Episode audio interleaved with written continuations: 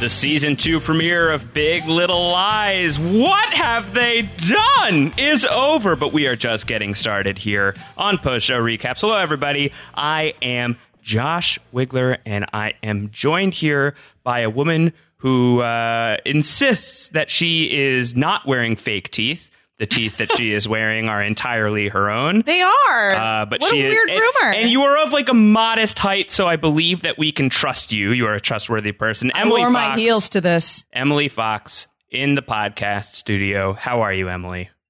So, who are we planning to kill? Who are we planning to kill? We're planning to kill time for you on a rainy Monday in uh, in New York City. Uh, maybe not rainy wherever it is you are listening to this podcast. And let's be honest, it's probably not Monday anymore by the time that this podcast is airing. Maybe it is, uh, but either way, we are here talking the first new episode of Big Little Lies since 2017. Uh, yeah, I was just looking at it online. Actually, I didn't realize we had a whole break. yeah, well, it's been a long time. I mean, I think that HBO they they like sharp objects kind of filled that space that was left in the void. Yeah, of Big what kind of Little Lies. troubled woman could we have covered otherwise? in I that don't know, time frame? but they're but they're back with with a second season. Uh, Emily and I have already recorded our preview show, so this is our second Big Little Lies podcast. Hopefully, you listened to that one, and this isn't a total blindside that this podcast exists. Though, if it does exist, you know.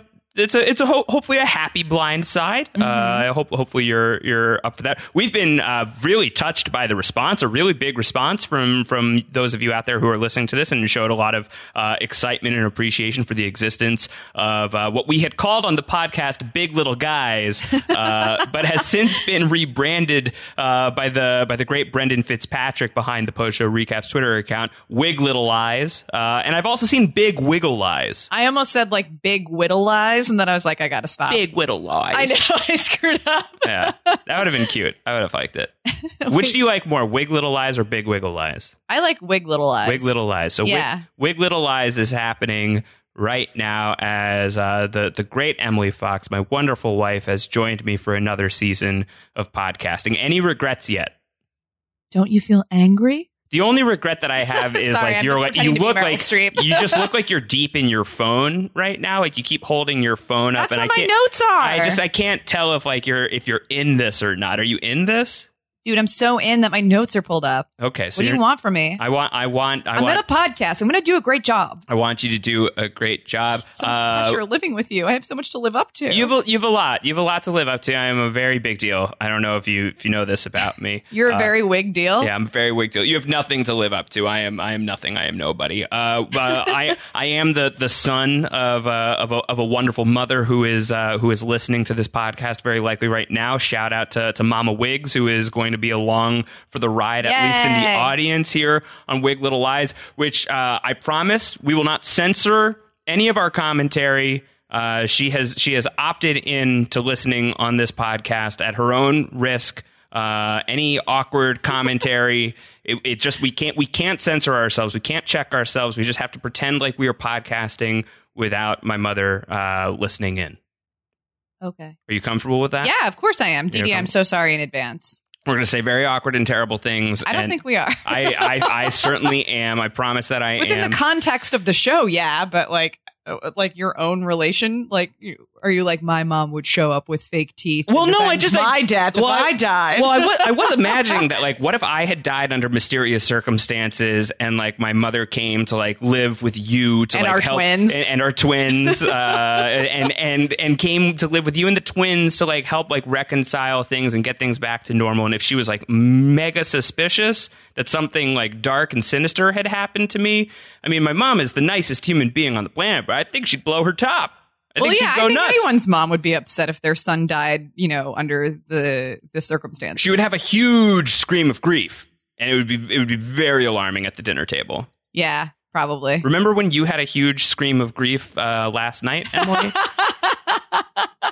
Yeah, we were getting out ready. of context that sounds horribly Well, we were getting uh, ready to go- personal we were getting ready to go to escape, and and not very flattering for me yeah, thanks for this. Yes. um, you really set me up here. yes No, we were we were getting ready to go to bed, and you called to me from the bathroom to be like, "Em, are you listening?" And I looked up, and in that moment, there was a giant centipede on the wall, right next to our bedroom window. And I was like, And he God! screamed really, really loud, much like Meryl Streep had screamed just a few minutes earlier uh, as we were watching The Big Little Lies. Or like everyone every Season 30 premiere. seconds in the show Oz, which we've also been We've been binging. binge watching Oz. Uh, you may have to check out a different podcast to get our takes on great Oz, cross-promotion. uh, the pilot, the great pilot season by uh, Michael J. Clark. Uh, that is an episode that Emily and I will be uh, featured on in the not too distant future. So shout out to Michael, who will also be featured here in this podcast not terribly long from now, because he is one of the many people who sent in feedback. And by many people, I mean like not a ton of people yet, but we're really in we're in our infancy here Yeah. on on Wig Little Lies.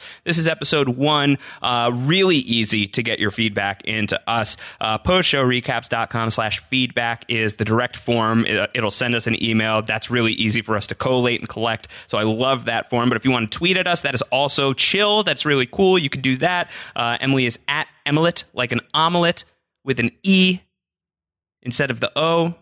Yeah. Why are you just staring at me like You're, that's not? you're, you're doing a great job. I'm doing what do good. you I'm want? doing okay. Well, I just felt like I, I'd, I'd said it wrong. Uh, I'm at Round Howard. That's me. Did I say omelet weird? I said omelet as if like that's how you pronounce omelet. I That's mean, what you I. That's could. what I was gut checking. All right. But you can tweet your feedback to us that way. You can also tweet to the post show recaps Twitter account at post show recaps. Uh, that those are the those are the best ways to to get your feedback in. As we've said before, we're recording these mostly on Mondays, uh, so you got a little bit of a turnaround, not a not a huge uh, amount of space to get your uh, to get your feedback in. But we'd love to have that. We'd love to be able to to dissect your thoughts uh, all season long. We'd also love it if you subscribed to post show recaps so that you can listen to what we are doing here on the Big Little Lies podcast. Postshowrecaps.com slash iTunes to subscribe on iTunes or just subscribe on whatever, you know, podcast platform of choice you choose to use. We do not have a dedicated feed yet uh, for Big Little Lies. I'll look into that. So for now, just subscribe to the main post show recaps feed. Not a ton of activity uh, outside of Big Little Lies right now on the post show recap side of things anyway. So you'll mostly be getting a pretty filtered Big Little Lies feed for the next little while. Though I will, I will tease that uh, a, a good friend of mine who I have not podcasted with in a very long time. He and I are going to be getting together for a little bonus coverage Oh, of yeah? of something rather delayed uh, later this week. So keep an ear out for that. We also have The Throners, the Game of Thrones award show. Our final Game of Thrones podcast is going to be coming your way next week. Voting ends tonight as we are recording this June 10th. Uh, so again, it may be a little late, uh, but lots of votes have already come in. We're really excited about that. We're going to have a really fun show for you there. Uh, so keep an ear out for all of that. Do you like when I say that? Keep an ear out for all of that? I keep thinking of earwigs, which are close cousins of centipedes. Yes. Uh, friends of mine, the earwigs, we get along rather well. Wow. Yeah. Earwig, earwig, little eyes. All right. Pivot. pivot. Let's let's pivot, let's pivot into the episode proper because we're almost ten minutes in and we haven't really talked about Big Little Lies, which is uh, an unfortunate start. But I we have blame you for this. a lot of business to get through right up front. Uh, season two of Mm. Big Little Lies, it is upon us. Uh, we we now you know we we'd kind of wondered like what's the what's the show going to look like in a second season? This Yeah. is originally conceived as as a done in one novel, and so a done in one uh, you know miniseries of the show. You mean one and done? I meant one and done, uh, but it was done. In, you can also say it was, It was done in one It was book. done in one book. It was done in one season, and it is now going to be done in at least two seasons. Who knows if it's going to if it's going to have life beyond this? Um, but I think that these actors obviously just loved working together. I think that the team uh, involved in creating the show loved working together. We have a different director on board, as we've mentioned in our preview show. Andrea Arnold is uh, has stepped behind the camera in place of Jean Marc Vallée, who was such a tone setter for the first season of the show. And I don't know if you noticed, got a special thanks at the end of the credits. So clearly, a lot of reverence uh, to the person who who kicked off uh, the you know the, the the directorial side of Big Little Lies that is not as involved uh, for for season two. But just even before we get into like what happened in the episode Yeah. for you, Emily, um, did did the first episode like justify the existence of a second season of Big Little Lies? Were you satisfied with this? Did you feel like this was a good choice? I'm glad that they went back to the well. I might be coming from the perspective of we could have let this exist. Big as Little one season. Lie, where, Yeah. where it stood. Interesting. How come? I just sort of feel like the the dialogue, while it's obviously you know the same characters and the same people, didn't feel as smooth. Sure. Felt a little bit more contrived this time around, and I don't know. I think maybe it's because I'm sitting there with a critical eye, knowing that the book was written and we sort of finished off the book in the first season. That the second season is sort of like you know uncharted territory. Where are we going to go with this? I think as I I rewatched it again because I I wanted to sort of take notice of smaller things and I liked it better the second time I watched it. Yeah. So I don't know if I was being a little bit too judgy and critical of it just because I was Like, like, you're well, really close to the original because the original was so good. And you're like, yeah, oh, I Don't yeah. know if we should keep going. and like, are we are we beating a dead horse by doing this? Is it really necessary to do? But then Meryl won me over, and I was like, okay, well, if Yeah. Meryl signed on to this, like, there's got to be some juicy bits throughout this. So many juicy bits, Emily. Everybody knows that I love juicy bits. Uh, but I, I kind of agree with you, and I think I think like, or at least I agree with you up to the point where like I was a little you know cautious Yeah. about it. I was ex- I was excited that you know you and I were going to have an excuse to podcast together, and I Of loved the course. first season, and so like I was I was going to be happy about all of this anyway. But I, I think when the when we got into the opening credits and the theme song was just like it was slightly different, yeah, right? they have like an orchestral track in the background, now. And- they put strings in. And so I just like I kind of felt like a little bit off right off the bat. And then I saw in the opening credits I saw the and Meryl Streep and you know how how like they you know for all of the leading women on the show they show them you know driving the car from like the backseat perspective of and the, sea kid. turtle was still in it. the sea turtle was still there, but I think it was when Yeah, I keep an saw eye out for the sea turtle in the credits. Emily loves the sea turtle in the credits. But I think when when I saw the when I saw Meryl Streep in the front seat, I was like, okay, I can't I can't be anything but really excited yeah, about like a TV don't show be a with Meryl hater, Streep. right? Like uh, upon second watch, I was like, okay, Yeah, yeah, Relax. yeah. I, I hear. you. I think it took some getting used to. It was a little bit jarring. I mean, it's definitely it feels you know th- it's, it's a different director, so Yeah, things I- are going to be different. I think that I suspect that's probably what what I noticed it most. feels like a little brighter. Like the coloring, like feels just like it just like kind of feels like a brighter show. I think like there's some like aesthetic changes. Yeah. uh, you know, there's like different haircuts and stuff, which it just, You're not a bangs man. It's just a- say I- it. Not necessarily. It was just it was just a little. You know, th- th- things look a little different in in season two. Yeah. Uh, and so like that was you know that was noticeable for me. So I think it took a little bit of getting used to. As it always does. None of this stuff is seamless if you if you stop filming Sure. for a year and are creating a brand new script and storyline, right? But I think oddly enough, you know, I, I was really I was really won over by the complexity of the Meryl Streep character. I like that it seems like this first season isn't in the same way building up to a future event so much as it's it's looking backward, you know. And I, I Right. think that like you're kind of like through the looking glass of the of the big karaoke debacle. Yeah. Uh, like we're through the looking glass. Like the, the entire first season is building up to what's going to happen on this night. Now we know. So now rather than building up to some other traumatic event, I'm sure that there are going to be traumatic events along the way, and I'm sure that there will even be like a big traumatic event by the end of the season. Sure, yeah. But it doesn't feel like it's setting that up in the same way. The talking heads are done with. We're not doing like you know we're still going into the interrogation room to a Yeah, degree. yeah. But we're checking in with uh, with the Monterey Five. I like that branding by the way. I do, too. We're checking in with the Monterey Five instead of all these other talking heads who are now like more characters on the show. Like the principal is like actively like you know worried about gluten free cupcakes and baked goods and stuff like that. Right, but like do I care to know more about him? Maybe not. And he makes like a snide joke about like services only being reserved. no, Ed is the snide one. He's the snide one. You're right, That's actually. right. That's Sorry. right. That word's so fresh in my mind. So fresh. Nathan so says it fresh. so many times. I know. Yeah, he, he really he, dro- he drops a hard F. Yeah. uh, describing. yeah, but like describing Ed. I don't know, like I don't care about some of these peripheral characters any more than I did in the last season, so I don't really care to know about but them more But now. it's one episode, right? Like it's one Yeah, episode yeah, so yeah. far. And, and the other piece of it, and like so, I, I was I was sucked in by by Meryl as Mary Louise, who I'm who Yeah. I'm really excited to talk about more. I liked that it seemed to be, um, you know, like kind of like rather than.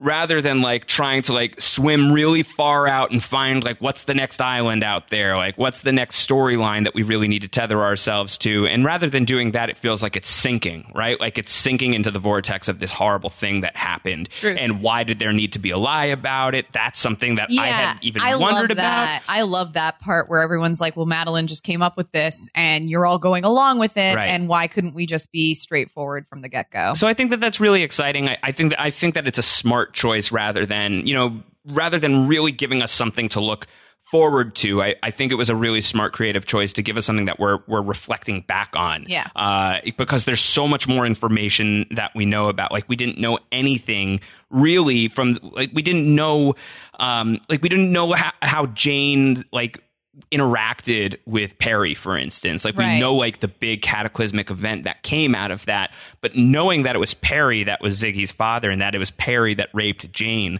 like adds this horrible human face to this horrible, uh, atrocious act. And I feel like being able to dig into the character relationships now between Jane and Celeste and keeping Perry kind of in the mix as this boogeyman. We're seeing these nightmare sequences. We're even seeing, I think, flashbacks and stuff. Totally. Uh, I think it's a compelling choice. But the thing that really, really won me over was the episode was like 45 I know you were minutes. like, that's it. It was wow. like maybe like 42. I don't I don't have the exact runtime, but man, more 40-ish minute dramas in this day and age, please. That's a perfect runtime. It was it was wonderful. I was thrilled. I think that there are probably a lot of people who were disappointed by that that like it was, you know, 9:44 and we were already at the credits and I think that the episode began at like 9:03 Yeah. uh, I'm fine with that. I'm happy with that. I think that going a little bit shorter, a little bit tighter, I've got no issue with that whatsoever. So I think that this has the potential to be like a really briskly told, obviously incredibly acted, compellingly directed. Uh, The editing is still in place. A lot of those choices of, you know, letting things kind of speak for themselves rather than really leaning on a moment too long.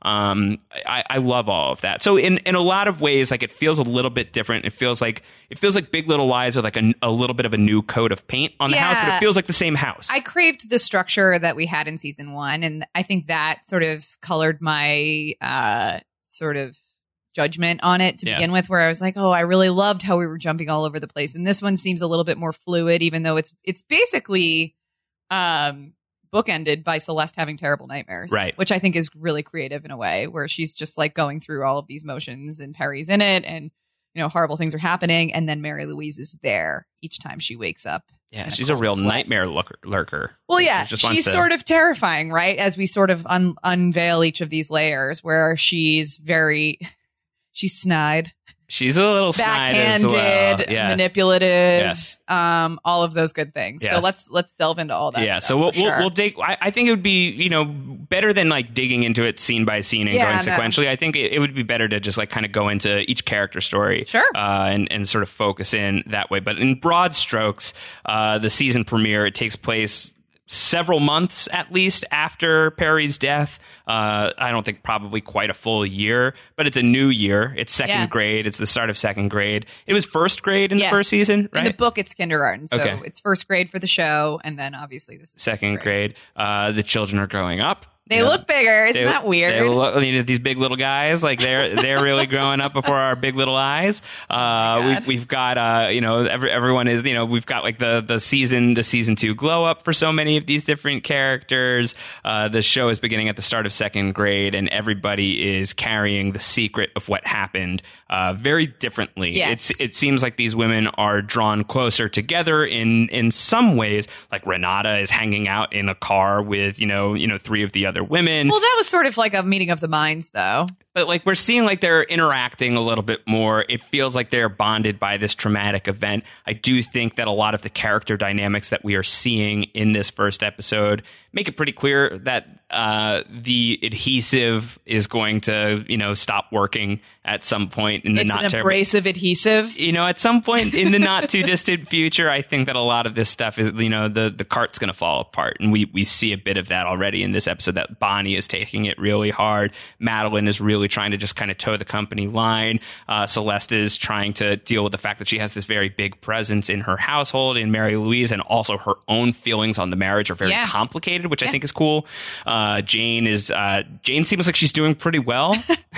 yeah, she upgraded. She's She- living in a great she's, looking you know, she's apartment. li- like, in a yeah. great looking apartment. Uh, but but there really is. she has bangs now. the husbands are doing their thing. Like everybody's kind of just like basically the same exact person. The kids, uh, not a ton to talk about in, in that realm yet. I don't know. We're seeing more of uh, Josh and Max interacting though. A little bit, yeah. We are seeing more of that. Um, so we don't know exactly what those stories are are building to quite yet. Um, but I think that we can we can take stock of where everybody stands. And and let's start with you know the essential main character of the show. It's an ensemble, but if there's if there's one who's sort of at the forefront, I think it's Reese Witherspoon. Yeah. As as Madeline, who uh, in season one she's unemployed, full time mom. No, she's not. She works part time at the community theater. Right, she had just brought that on to herself because she had spent a long time being unemployed, full time mom. Yeah, yeah. She wanted to build that into her life. Um, did we get a sense of what happened to Avenue Q? Did it did it go forward?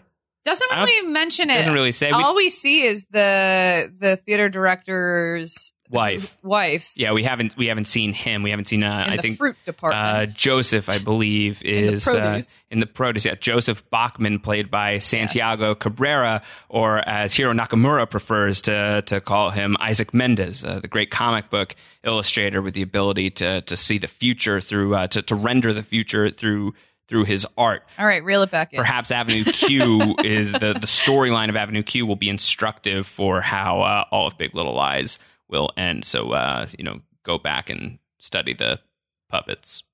No. You're not going to do it. Uh, so we, we haven't seen him yet, uh, but Madeline, she's a realtor now. Yes. she's selling houses, Yes. uh, and she's apparently killing it, crushing the game. yeah. Seems yeah. like she's doing really well. It's like printing money in Monterey. Yeah, that's what she says. Do you do you like that this is something that she's poured her energy into? She seems like I- like like how do you feel like she's processing everything that's happened? Like she she's seems like she's compartmentalizing Yeah. it like she has everything else in her life. yeah. It's pretty clear. Yeah, she's like really poured her energy into just like making sure that she's distracted. Perfectionism, man. Yeah, she's I feel that. She's. She, get that. I have no idea what you're talking about.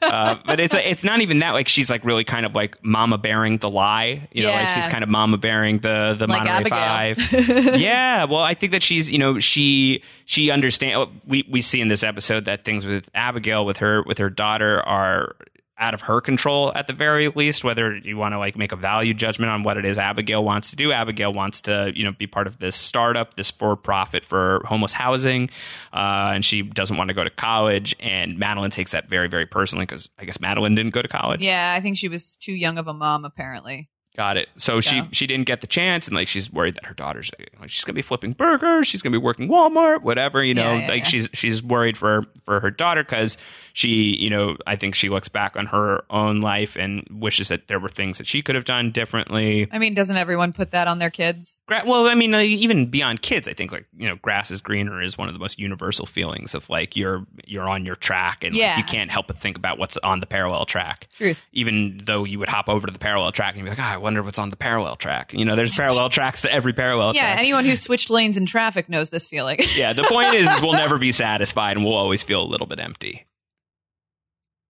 Sort of like this dead air that just occurred as you have no. I just don't know how to respond to that. we got we got to work on that. Uh, all right, so Madeline, Madeline, Dramatic pause. It just is a very dramatic pause. Uh, so Madeline is uh, she's she's pouring a lot into this, and she seems like she's really trying to to, to control the situation. Yeah. And it turns out that she was the one who got everybody to agree upon the lie, Yeah. uh, which is it's kind of surprising to me that everybody played along with that, considering Madeline was wasted. At the karaoke at the charity event, and like, what did she like sober up enough immediately to be like, we gotta lie about this, and here's the plan, and everyone's like, yeah, yeah, yeah, true, true, true, true, true. Well, okay. So here's the thing. If like you everybody else was stone cold sober, I think, or at least close enough. even if they had one drink, they're a little bit lubricated to agree to something that is very traumatic that just happened in front of their eyes, and they only have a few minutes to really uh, collectively figure out what to do. Yeah, I just think that it's surprising that the person who like pounded like nine drinks, like we, you and I okay, watched. you're the- over you and- exaggerating. She you and had I- like three. You and I watched the finale before we watched the premiere, like right before. She like has like three drinks in one shot, and they aren't they aren't like you know small no, drinks. I. But like, here's the thing. I'm just shocked that everybody like is following her lead on that, and that she had sort of the wherewithal to like come up with a plan, and everybody else is like, yeah, no, that makes a lot more that makes sense. well, what do you do? It's fight or flight. I guess. and they were all like, y- "You're flipping out because all of this stuff just happened so quickly. It escalated, you know, in a matter of minutes. Yeah. So what do you do? You all get together, you huddle, and you say, "Okay, how are we going to get out of this?" Right. Uh, either way, they're following her lead. It, it does feel like, at the very least, Bonnie. Maybe she'll be like kind of the catalyst for this, but she seems like the one who's like, "Ah, I don't know why we. Did Well, she that." has the heaviest bear, like burden to bear. Yeah, she killed a man. yeah. It's a big deal. not nothing. It's not nothing. It's not And she, nothing. especially since she came out of nowhere and did it. In the Right. book I've been reading, she uh, she has much more of a, of- of a character arc, Uh-huh. so it makes more sense why she would be involved in this. Now that I ha- have enough distance from both things, I'm seeing that uh, Are they kind of like transposing the character arc from the book into season two? Does it seem like? I don't really know yet. Okay. It's not enough of a season for me to really make a judgment on that. But Interesting. um, she does seem like kind of out of left field with uh, the murder in the show Okay. versus how she's portrayed in the book. Okay, cool. Uh, well, we'll see see where that goes. Uh, I Yeah. believe Bonnie's parents are going to be characters in season two. Oh, Uh, so may- maybe there's they're going to dig deeper into into Bonnie. We'll, we'll get into her in a little bit. Uh, through through Madeline, even though uh, this character is is most directly connected to Celeste, and we'll we'll talk about Celeste in a moment. I think Madeline leads us really nicely into just like let's stop burying the lead. Let's talk about Meryl Streep. yeah. Uh, Mer- Mary Louise. Mary effing Louise. Uh, Mary Louise Wright uh, is the character that Meryl Streep is playing, and I'm so happy that we have like seven full weeks of this character. What a what an it, what- instantly. Are you what, thinking an Emmy nomination? right Oh, off the I mean, bat? yeah, I think it's a probably it's a I would guess a locked up any, Emmy win for Okay. for Meryl All right. Streep. She's All right. Meryl Streep. Mark it down, everyone. I think it- I would. I mean, I don't know who competes. I don't know who competes when you've got Meryl Streep putting in fake teeth I know. to align herself. Uh, and maybe you didn't notice this. Perhaps to you didn't. Invisalign herself. To, to Invisalign herself.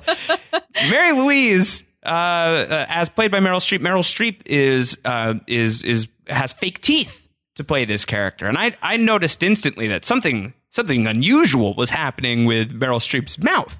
Uh, it's like, oh, that doesn't look like Meryl Streep's mouth. Something is different here, and it turns out that she is wearing fake teeth for the part of Mary Louise this year. There's an article on Vulture today that dives into that a little bit more. And it was her decision. It was a Meryl Streep choice Hmm. that she wanted her teeth to more closely visalign with Alexander Skarsgård's so that she looked Stop, more really? like Perry's uh, mother.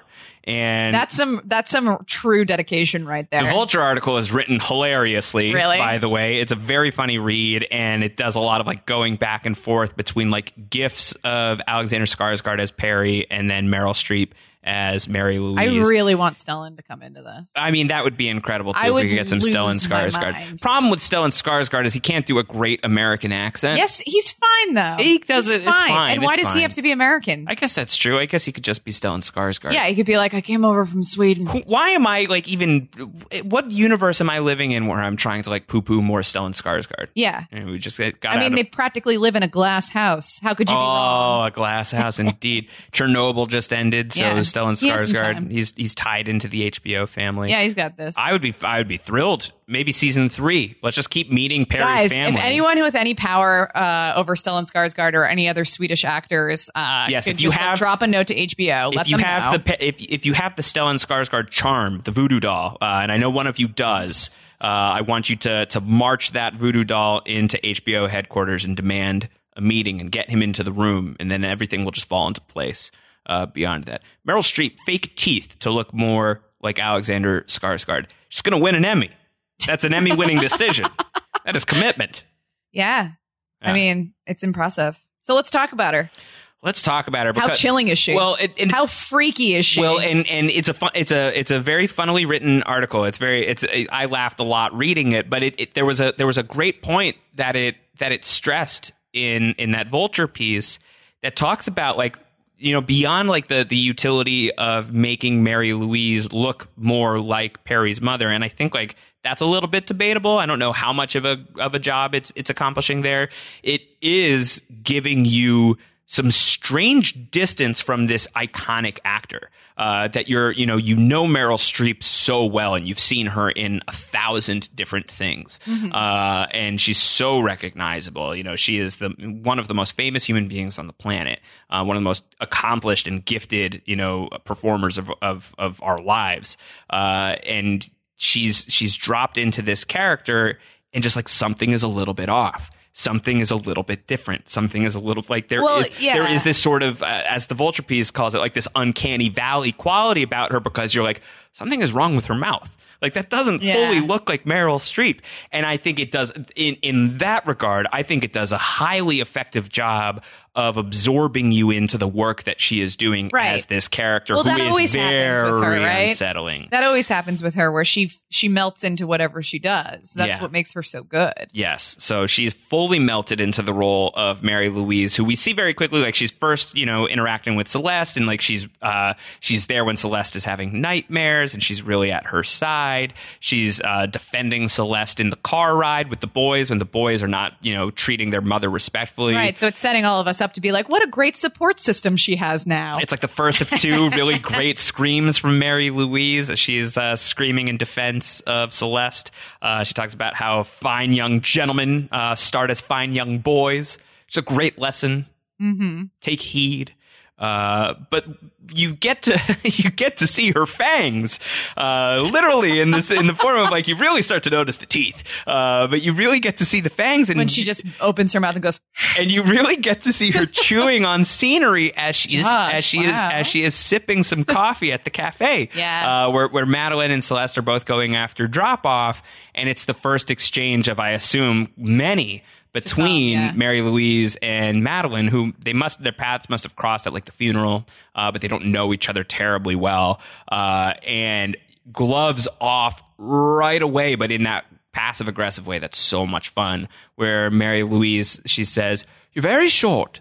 But I don't. I don't mean that in a negative, ma- in a negative way. But maybe I do. Like she's like, you know, immediately twisting the dismissive. knife. It's great. Yeah. It's so great because Reese Witherspoon is incredible, and I think an underrated actress. Like I think that she's you know she's al- like, she's obviously iconic and she's super fun in, in most things that she's in. Uh, but I, I think often like we underrate just how super talented she is. Yeah. and to see her in this role with her brand of energy going up against Meryl Streep as Mary Louise, it's really really combustible Yeah. combination. I agree.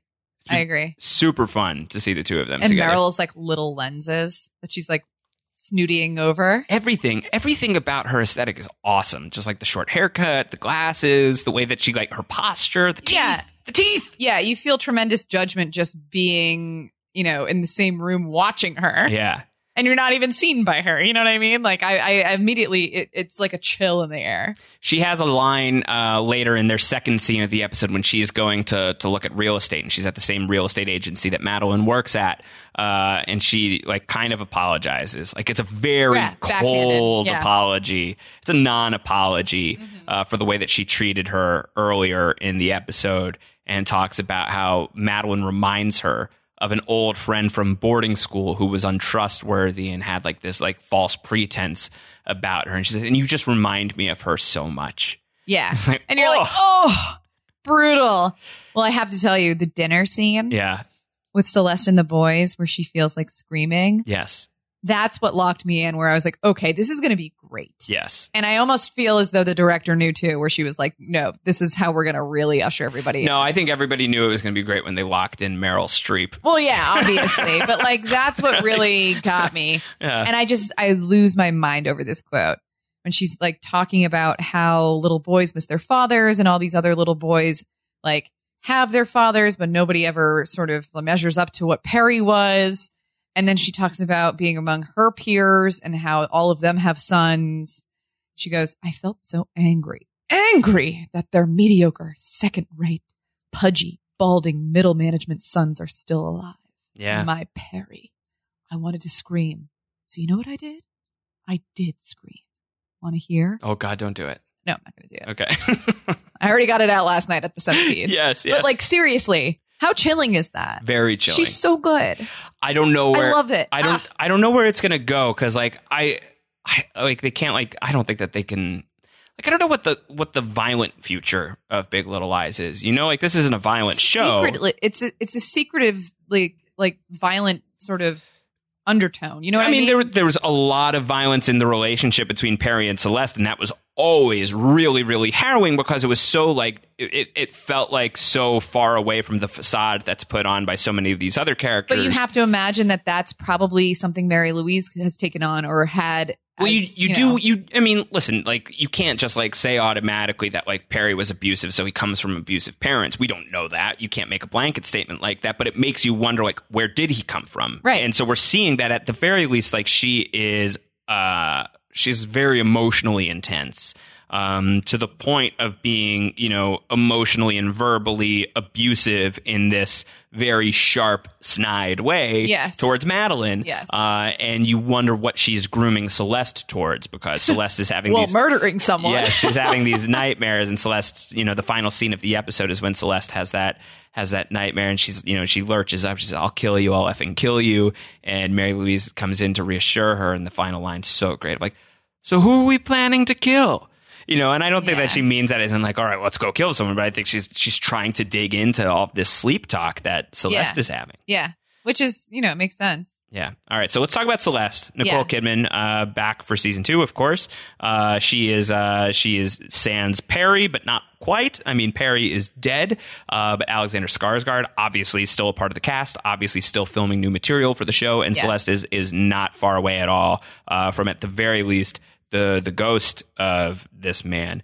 Um, first of all, did you just have any thoughts on how the Celeste story is playing out? Anything about that that really struck you? I mean, I think it's probably pretty true to life for anybody who has gone through something this traumatic and lost somebody that they really loved and were very, very conflicted over, even when he was alive. You know, I think she had a really complicated relationship, which she even says, you know, to um, Jane later on. It's complicated Right.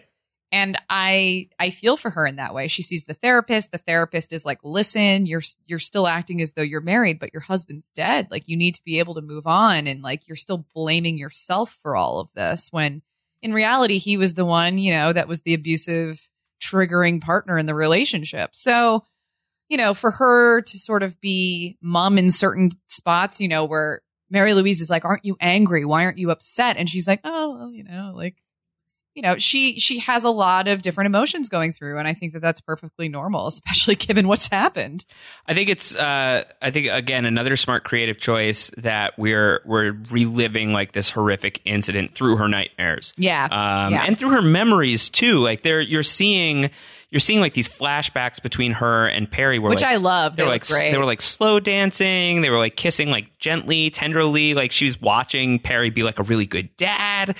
Humans are freaking complicated. I Yeah. mean Jane says something like that to Madeline and- in the finale of season 1 where, you know, Madeline is confessing to Jane that she's had an affair with uh, with Isaac Mendez, uh, the great comic book artist who could see the future. Oh my God. Uh, and she's she's like, you know, she says like I'm a horrible person and Jane's like you're not a horrible person. Welcome to the human race. yeah yeah And like, I mean, I think that there are like degrees of of horror. No, Perry was, like, a and monster. Perry was you Straight know up like monster. what was a nightmare creature.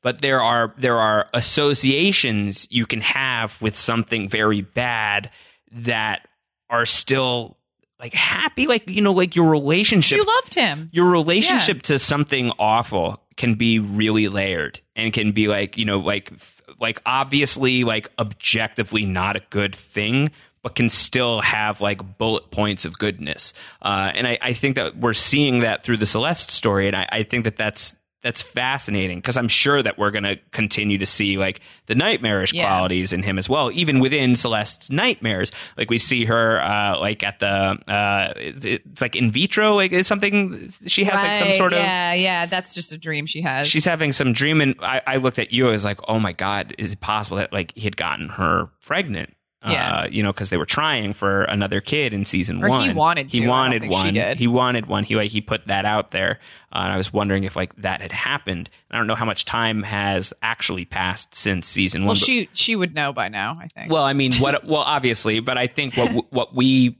could have been excluded from is is there uh, is there a baby in the family like that we just haven't seen yet? I feel like that would be a big uh, you know elephant in the room to not Well- be showing us, but in the day of like In this the this book- day of TV, like some sort of like big eleventh hour reveal like that feels kind of possible. It would feel a little cheap to me, but I- I, was wondering. well about in the that. book um she apparently had fertility issues Mhm. and they exhausted in vitro and a, a whole bunch of other um, procedures. But then she ended up getting pregnant with the twins naturally, and and that was sort of like a fluke thing that they neither Got one it. of them expected. So Okay. I think maybe that's a flashback, especially since Leanne Moriarty is like uh, partially responsible for the script in this this season as well. yeah. Well, she yeah she Yeah, she, she- and David E. Keller are Yeah. both credited with They creating the collaborated story. on, all, yeah. on all of this. So maybe she's just touching back on something that was sort of a nugget of information in the reading, but didn't necessarily translate on screen from season one. yeah.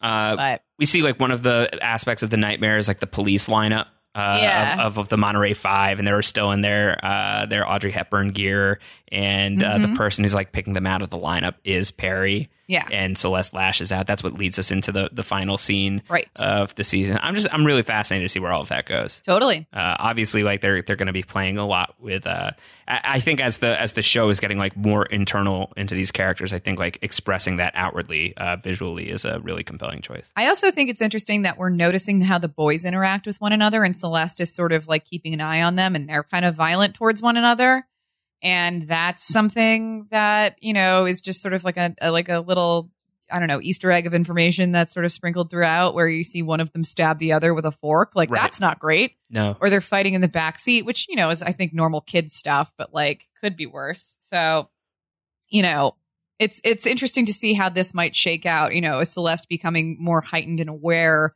of her kids' behavior because of this? Um, how much of it is is grief related versus like their nature and their nurture? We don't know. we don't know.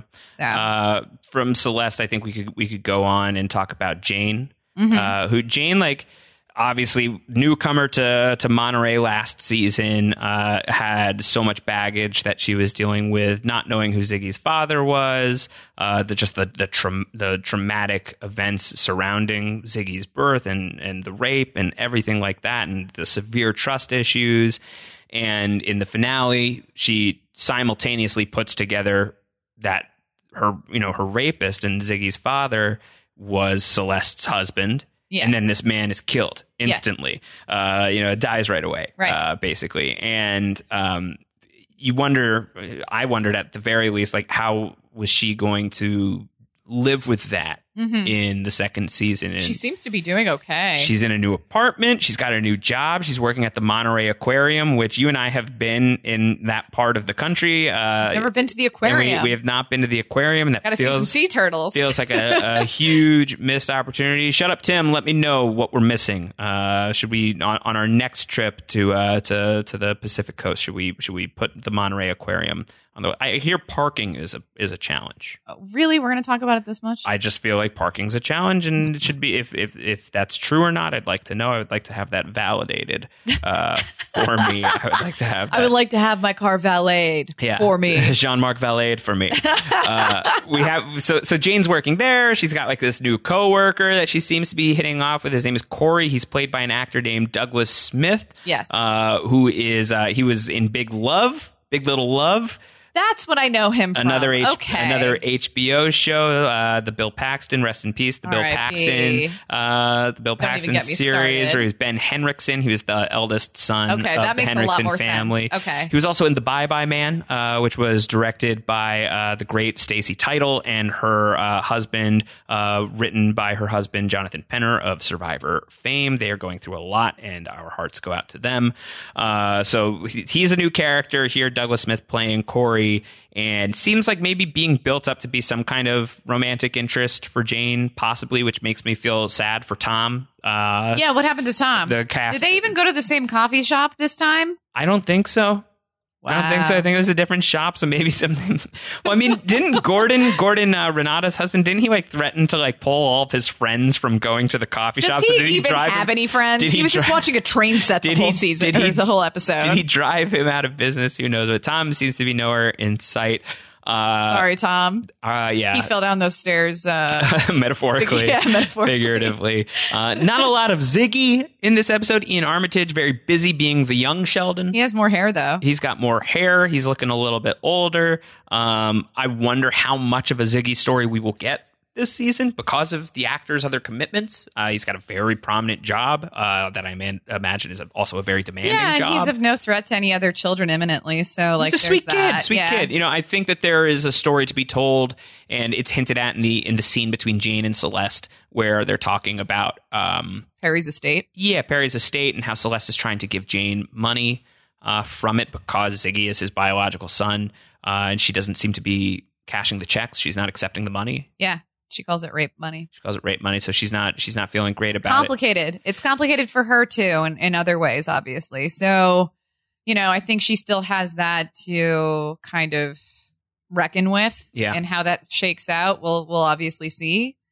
Um, but she does seem to be on the up and up. I fe- I, I wonder if it was a relief for her to know that he's no longer alive. I feel like probably. Um, I think I would expect that we are going to see scenes of her with Perry. Like I bet that Oh, we yeah. will be invited into Yeah. that night now that we know who that character was. Yes. Now that we know that that connection is, I'm very scared to see some of that stuff. I'm not excited for what that could look like. yeah, no, I'm not either. But I think it, it draws more on on yeah, understanding her character that much more. Who you calling a moron? Um, we have, uh, yeah, we have that scene with Jane and Celeste, and, and Jane is uh, trying to be like, "How are you not mad at me? You know, I, I slept with your husband. Right. I knew he was I married. knew he was married. I didn't know he was married to you, but I knew he was married, and I wasn't fine, obviously, with the way that the night ended. But I was fine with things getting to that point.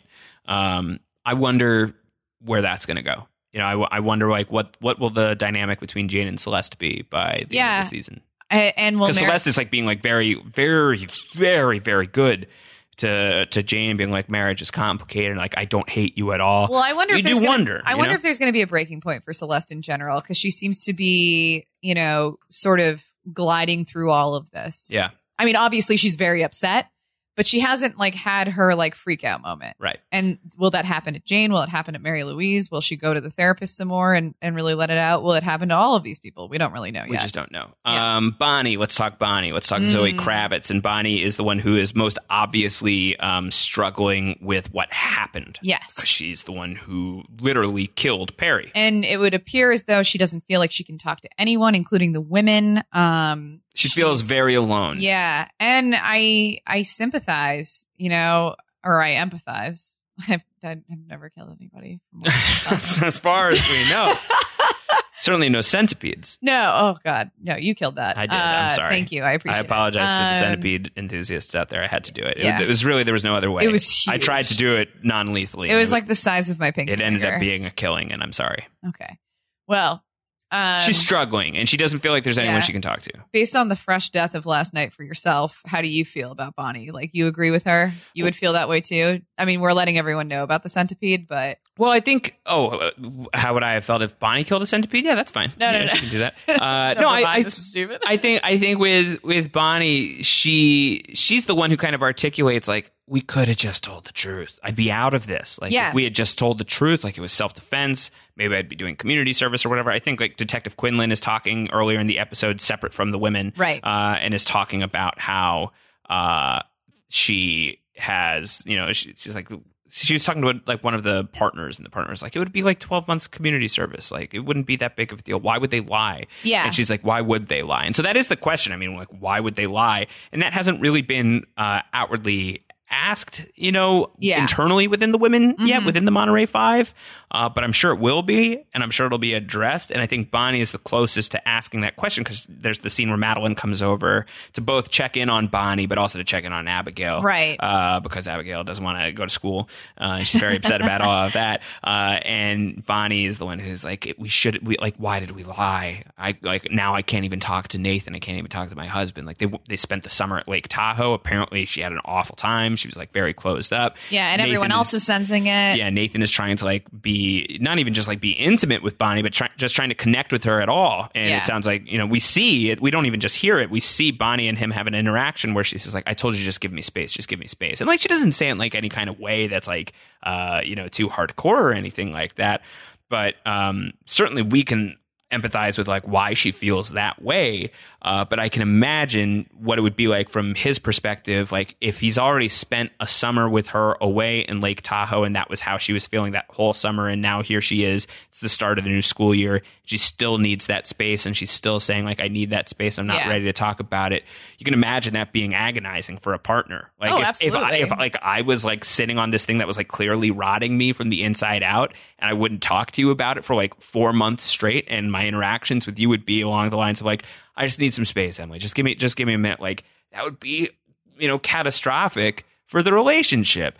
Uh, so- yeah, I'd have my own podcast about it. Where it's like, what's wrong with them? Yeah. Everyone, help! So it's you know, but but I think it, but I do think it's also very human. Like you know, I, I think that you can imagine like doing something so bad, or at least you feel like it's something that's I'm sure so th- bad. it's the guilt and the shame that's eating her Yeah, alive. yeah. And and you know, I think she always presented herself as someone with a strong moral compass, wanting to do the right thing, even if we didn't really see a multidimensional character from her from the first season.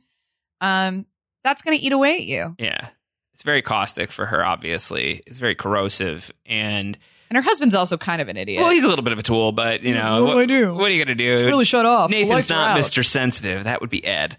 Yeah. Uh, but with with Bonnie, something that I want to I want to uh, you know, it's something that we absolutely have to track because Bonnie is the closest to the cops. It seems like right. Well, she's, at like Carmel by the Sea, Yeah. like down on the bottom steps, ready to walk in at She's one like point. close, closest to, to hollering at the at the at the police and being like, "Hey, so I this mean, it's happened." a total unfaithful move. Oh yeah, but but I'm wondering. you just wanted to talk about unfaithful. really there will do. be I a more love that natural movie. segue to unfaithful at Can we some point. down podcast the- about it sometime? Maybe someday. Okay, cool. Uh, with enough support, I'm sure we could do anything. Uh, Thanks, Josh. but Bonnie is is like you say, she, like she like she's kind of like flirting with the idea of like going to the police. Like we see her like near the station. We don't know if she's talked to the cops or if she chooses to talk to the cops. Um, I wonder, and it's something to track. Uh, has she already talked to the cops? Is that possible? Ooh. Is it possible that she has already spoken with the police and we just don't know that yet. Uh, we, you know, the final, se- the very final image of season one of Big Little Lies is all the women on the beach and they're together and their children are dancing in the in the water and everything and everybody's together and we're seeing like the flashes of. Uh, we were watching this together uh, last night and you were so taken by it the the sequence of like the of the ocean just like pounding the rocks And then Perry pounding intercut women. with like Perry pounding the women and the women fighting back. Like Yeah. it is so elemental and great. This show is awesome. Yeah. Uh, and and the final thing that you see, like once like the the, the ocean calms because Perry is dead, uh, you see from the perspective somebody far away has like is like taking a picture of the women. no, it's not that. It's just the, it's the cop who's been investigating it, the female cop, and she's got the lighter that she flips. That's the noise that you hear. It's not like someone taking a picture. The final image of the first season yeah. of Big Little Lies, there's like a blink. There's like a blink of like a of like a of somebody like taking a photo from a distance. Oh, really? Is yes, that what it's that like is? it, I mean, well, anyway, we hear Listeners, the correct clink. us. We hear Sure. the clink of the the, the lighter. Yeah. So it's clearly her, but we see Yeah. in this episode too that we get from we go back to that moment. We go back to the Yeah. beach and we see from from her perspective. what we from see from Bonnie's Bonnie's perspective, Yeah. and we see that the detective is is further away, and uh, whether that's like something that's like playing into because this is a show that plays with like visions and you know not quite hallucinations, but plays with that sort of stuff. Uh, where we're kind of left to wonder, I think, if uh, you know. Has she, like did that inspire her to already like talk to the cop? Is it something that she is remembering and thinking about? And like, yeah, knowing that she's been been I just like wonder. watched all along, basically. I wonder. I mean, I think that she's you know the show is at least setting up our expectations that she's the one who will crack. Yeah, yeah. which is fascinating. 'cause She's, like, the one who has the most obviously to lose because she was the person who killed Perry. right. So And then we we I mean I think it's a natural sort of progression to go to Renata, right? yeah, uh, and like what's what's up with Renata? I mean Not a she's- ton in this episode, right? no, but I think it's interesting the meeting that they all have in the parking lot about being called the Monterey Five, and Yes. Bonnie is noticeably absent from this. Yes. And Renata's like, listen, listen, I'm friends with one of the women who talks to like the the lead detective, and like they're, I mean, the case is open, but it's not really being investigated, so like we have nothing to worry about. I don't know. Renata's kind of all over the place. Renata like went up to her second grade teacher and was that was like, so funny. yeah, like my daughter was bullied, Laura So- Dern is yeah. so great, and, and I then love she's that. like in a like a power The like. Power 100 photo shoot. yeah, yeah. She's like singing at the camera. It's so yeah, great. Diana Ross song. So good. Um, so you know, I think she's definitely more in sync with a lot of the moms in the school, obviously from all the events that transpired. But she's still sort of power hungry and kind of nuts. Power and, 100 like, hungry. yeah, yeah.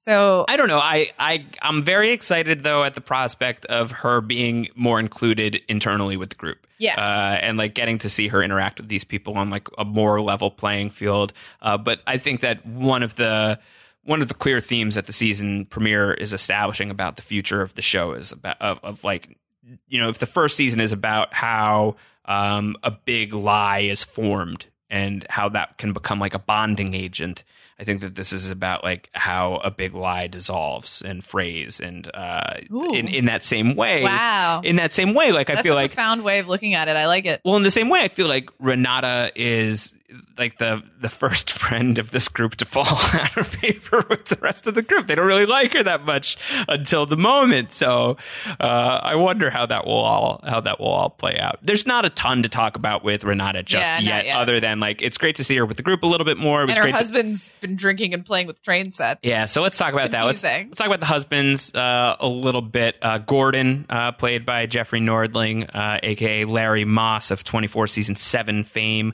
Uh, I forget the name of his character in Mighty Ducks three, uh, but he is like the the the new Gordon Bombay Is in Mighty. that where I yeah, know that's him right. From? I've been sitting here this whole time trying to figure it out. You didn't. You, you couldn't tell behind all of the, the copious amounts of whiskey he's drinking and the, the trains that he's playing with that it's the guy. Ducks fly Huh. together. Huh. Yeah. All All right. right. So Gordon's playing with trains. That's it. Kinda it. There's, it was a great. It was a great moment. It's a little troubling. Uh, Well, I think that he, you know, he's been an expression as a character of like, uh, you know, kind of like he probably is like a self modeled manly man. Like he should be more successful than he is in his life, and he is less successful than his wife. And that feels, it feels like that does not uh, play elegantly with this man. Like it feels like he's got a little, like he maybe won't outright say I've got a problem with that, but it seems like he's got a little bit of a problem with that, and that's probably part of like what fueled his confrontation in season Yeah, with one Jane and with Celeste. Jane and, Or, uh, and uh, Madeline, Madeline, where he yeah. comes to them at the at the cafe and Yeah. like really throws down. It's like like he need he needs something to do. yeah. So it's He something to se- he do seems a right little now bit is model kept. trains. He a, seems a little kept. a r- regular Bobby Bacala right there. He's looking for the blue rocket. Is it the blue comet or the blue rocket? I don't, I don't remember. Either way, I will say nothing further about that. Okay. Uh, so Gordon's doing that. Uh, Nathan is worried about Bonnie. He's still like kind of like I. I thought that it's it's somewhere between. Uh, I, I don't I don't know how I felt about the scene ultimately overall the scene between him and Ed. yeah, it felt That felt like unnecessary. you know what that it felt like Big Little Lies fanfic. yeah. You know it felt like fan fiction. It- Make the husbands talk. yeah, and it's just like another like stereotypical Nathan and Ed have like this like weird tension scene that like probably didn't really need to happen. It's just Yeah, like, it "You're felt snide, a little unnecessary. snide, yeah, Yeah, snide puck. yeah. You know, you just kept keep saying that. Least valuable scene. Uh, definitely, I think weakest of the episode, uh, for sure for me. Uh, Ed is laptopping away while he's doing that. Maybe the weirdest scene Or of the, the boob episode one. actually is yeah, this next one where where Tori, who is uh, uh the great comic book artist Isaac Oh my Mendez's uh, God. wife, uh, played by Sarah Sokolovich, uh, which I obviously cannot pronounce correctly, uh, where they interact Solokovich. Solokovich is probably how you say it. Uh, where where Ed and Tori they meet in the grocery store, and she uh, is like, "Hey, oh, I'm sure you didn't recognize me. I got you know I got breast uh, enhancement surgery." And like he's like, uh, "Oh, uh, I forget exactly what he says." She was like, I was feeling really self conscious, and he's like, It's Oh, oh, because about of your the, about your breast. breasts?" Like, no, my nose. so she got she got implants uh, to distract from her nose. Which was funny. I thought that was just a funny moment. But are we are we building towards? Yeah, are we gearing up for like a reveal on Or- the infidelity side of things between Madeline and Or are they or is she like going to try and sleep with Ed, or is Ed going to try and sleep with her? Is it going to be successful, or is, is, it, really necessary to do any of that? just or is it just going to catalyze us towards like the confrontation between Ed and Madeline, which felt like it was happening in the first season finale, but clearly did not. Like Right. it, it seems pretty clear that the traumatic event of the of the killing of Perry blocked that conversation from Right. happening.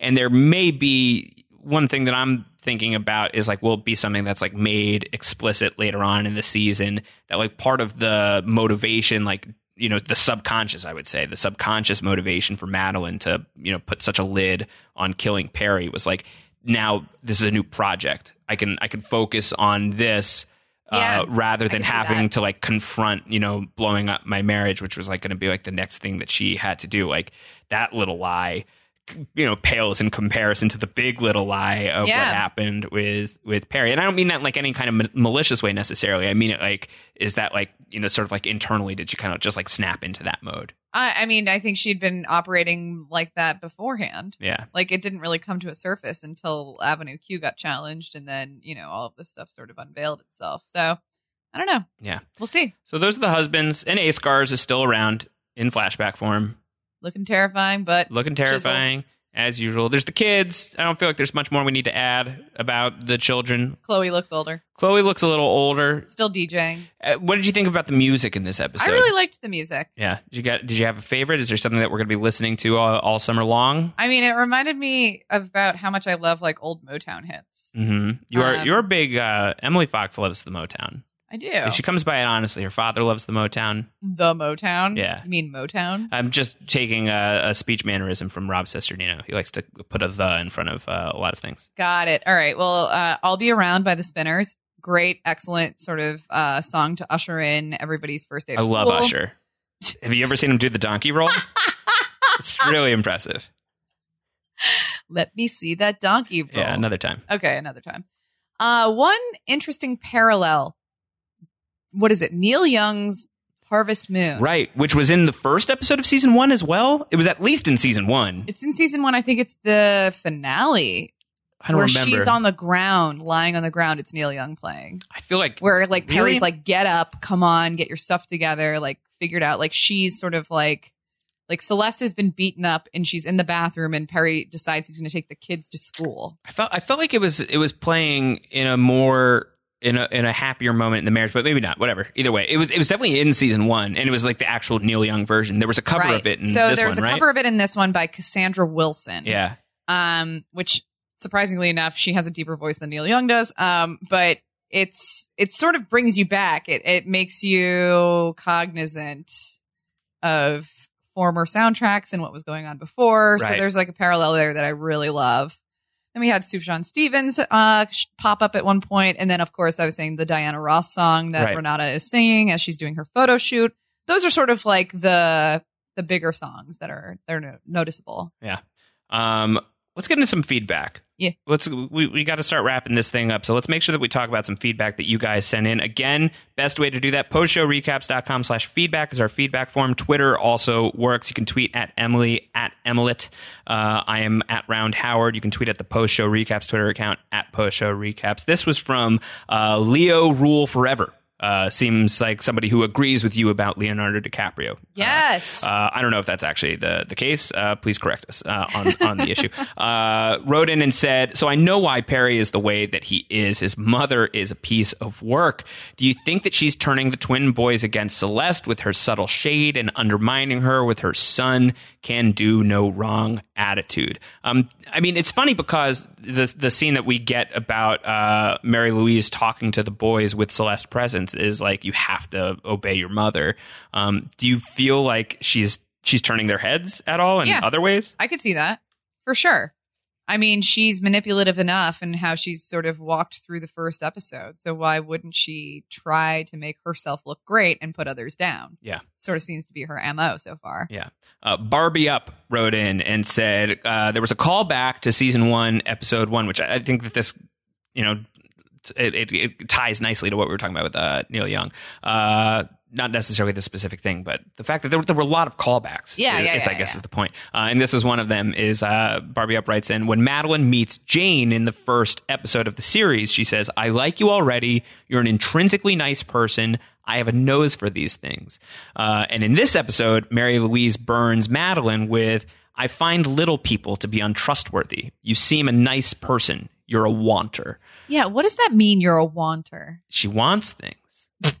That's what it, I know, and I think that's what she means She wants in on stuff. you want you want in on stuff you you want what you don't have Mhm. and those desires drive you to behave the way that you behave Yeah. uh but it's just it's it's it's very fun that you do you know you It have gets turned around on her in terms of a, a snap judgment. well in the first season madeline is such the power player in her interpersonal dynamics and here we now have this very powerful force who is uh, who has entered monterey and uh, holds the mirror back up to to Yeah. to Madeline. So It's true. I like that, and I think that you know we could go over it with a really fine tooth comb, going back over the episode and looking at all the different ways that there are, uh, you know, echoes from season one through season two. I'm sure it's going to be all over the place. I really do think that there is this quality of like we're on the other side of the mirror, like the yeah, we're you know, watching everything crumble now. well, we broke we like broke through it with Perry's death, and once we, the audience, were allowed to know what that was, now we're seeing everything like the kind of like the the twisted funhouse mirror version of what's on the other side of that. Truth. Cool stuff. The aforementioned Michael J. Clark uh, wrote in and said, "Hello, please power rank the three remaining husbands as characters.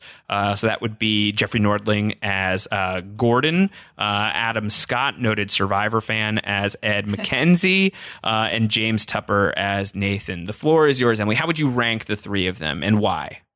I think Ed gets number one. That's for a pretty easy sure. pick. Yeah. He's been a source of strength. Yeah. Calls Madeline on her shit, but is also very kind. Ed and Madeline are kind of like the dark, real world versions of uh, Ben Wyatt and Leslie Nope from Parks and Rec. it's like a very dark version of that. Okay. Yeah. All right, fair. Still number one. Um Got to give it to Gordon, number two. I right? think Gordon's number 2. prolific capacity for drinking. It's impressive. It's also deeply, deeply, deeply, deeply, deeply, deeply troubling. But No. it's great with trains. I actually think that he's probably, He's probably not three. a bad guy. He's probably three. really? Eh, I, I, Nathan's kind of a piece of crap. they're both terrible. Can they tie for third Because place? Nathan wasn't even there for Abigail. He was like a deadbeat dad. yeah, he's a DBD. Yeah. And now he has like a second shot at being a dad and he seems to be like all better. No, he's just like walking around bullying people. Although, you know, upon reflection of uh, the season finale of season one, great voice, Great voice. excellent voice. Really great voice. You were telling me Adam Scott was overdubbed. Yeah, in that the wasn't singing. his real voice. It doesn't today. sound like him. so that No, makes it's like sense. very nasally. It's very well, no, I different. like the voice. It just like it doesn't really match what I what I hear from Adam Scott when he's talking. And like people, their singing voices can be very different from how they talk conversationally. But That's true. uh, it was still this is very jarring. Uh, so Yeah. that makes I mean, makes a you lot are more a sense. falsetto, so That's right. Everybody knows that about me. Everybody knows all about the Wanda voice. Uh, Dave Baker uh, writes in Who's going off the deep end first? Let's limit that to the Monterey Five. Okay. Uh, so let's say Madeline, Celeste, Jane, Bonnie, Renata. Who is going to, to fall apart first? I mean, we kind of just said that Bonnie seems like she's dissolving at, at a faster Is it rate. too obvious? It might be too obvious. And in a way, like, is that falling apart if she like goes to the police, or is that like reclaiming some sanity? Yeah, yeah. I don't know. What's your definition? of Madeline. Yeah. I'm gonna go with Madeline. Well, we're also being set up to think that everything's crumbling Maybe around not her. first, but I think that she's gonna she's gonna go the deepest. Really? I think uh, I, I think that she you Because wouldn't. it's going to be revealed that she was the one that created the lie. Well, it already has been, right? no, Like, I know, but like for everybody to know. Well, th- there's the potential for that, but there's also like the thing with Ed that she has run away from was True. this is the affair. Yeah, there's a lot of Uh, lies behind her. I think that there's there's a lot there, and I I think I think that Mary Louise, for better and uh, likely for worse, uh, is forcing her to confront some of her some of her own That's darkness. Uh, last one from our great friend Brendan Fitzpatrick, who binged the entirety of Big Little Lies on Sunday ahead of the Yes! season oh my premiere. God, Brendan. Uh, seems like Yes. that seems like a fun way to do it. Uh, he wrote in and said, "Who is your favorite of the five, and why? And why is it Laura Dern as Renata after this episode? Because she's insane. The way she just casually throws out the bullying event of last year to the new teacher was so awkwardly funny. Uh, do you have a favorite of the five of the Monterey Five? I mean, I think Madeline's my favorite because she's just so boisterous and crazy. I just And- love Reese Witherspoon. Uh, Yeah, I think she's. I think it's like a wonderful role of hers. Yeah, I think she's great. Yeah. I think she's great. Yeah. cosign. I mean, I love them all, but I think." Weekly, weekly. Uh, Reese Witherspoon is is tremendous, and I'm very happy about it. Correct. Um, all right. So feedback. We'd love to get that from you guys moving forward. Again, Please. pushowrecaps.com slash feedback and all of the ways to tweet our way. Um, any predictions for the future for the next week's episode? Episode two, it's called The Telltale Hearts. Very Edgar Allan Poe, Mm. the heart that's beating beneath the floorboards, Oh, I don't know. right? Do you feel like uh, Mary Louise has the ability to get physically violent? I don't know. I'm kind of wondering if that's gonna. I come don't out. like Will her she, shot like, against Bonnie. I got to be honest. No, but I like I can see her like slapping Celeste and Celeste being stuck in like this same groove of being like, "It's my fault I did this." She's already a battered woman. I could see something like that happening. Yeah. Yeah. I hope not. I hope not too. Yeah, but I could see it. Yeah. I could see it. Um, Emily, before we close out, because we are about to close out here, uh, I wanted to know if you would like to join me in taking one last moment to thank our sponsors for this episode, and those are our friends over at True Car. I would love to. You'd love to. Now, now, Emily, every car comes with its share of stories. Uh, that ding in your bumper when you nervously picked up a first date. Remember when you picked me up for our first date? I didn't hit anything. You didn't hit anything. My car got totaled on a different incident. Uh, the luxury package you got after a big promotion, or the mileage you saved by riding your bike all summer. Emily Fox, prolific biker. we were just talking to my neighbor about how I She don't loves ride bikes. summer biking. While you can't put a price tag on your stories now, with TrueCar, you can at least find out what your car is worth when it's time to sell or trade it in. Just go to TrueCar. Simply enter your license plate number and watch how your car's details pop up. Then answer a few questions. Navigation and moonroof, watch as they bump up your value. High mileage, you already knew it was going to cost you, but now you know how much it dings your wallet so you can plan ahead. Wow. Once you're finished, you'll get a true cash offer sent in minutes, which you can take to a local certified dealer to cash out or trade in. So, when you're ready to experience a better way to sell or trade in your car, check out TrueCar today. True cash offer not available in all areas. Emily Fox, what else? We got to start wrapping up. You know, wrap it up. Wrap it up. All I right. think we got this. I I, think- think, we covered some good bases today. I'm excited to see what happens next week. you made a pork chop last night. You wanted to keep people apprised of uh yeah, uh, we of sous the vide cooking. pork chops sous for the vide first pork time. chop we got we got a brand new sous vide with, with a machine. stone fruit relish. Yeah, I made a, like a peach uh, slob. I was today. hoping for red velvet cupcakes, gluten free or otherwise would have one been for each thigh. Mm-hmm. fine. One for each thigh would have been great. Uh, I would say that is a good note to end this on. so that is our first of many Big Little Lies podcasts for you here, talking about season Say it two, the right way. episode one, Wig Little Lies There you here go. on post show recaps. We will be back very soon with our episode two recap, and by very soon I mean like a week from now. We have to at least see episode two first, so it's going to be about a week. Uh, the Telltale Hearts. That's going to be really really fun.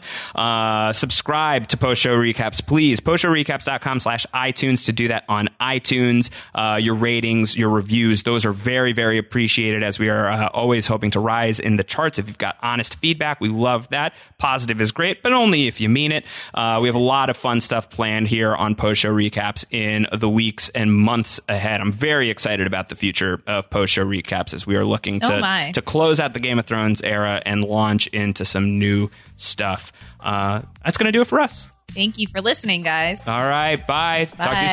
soon.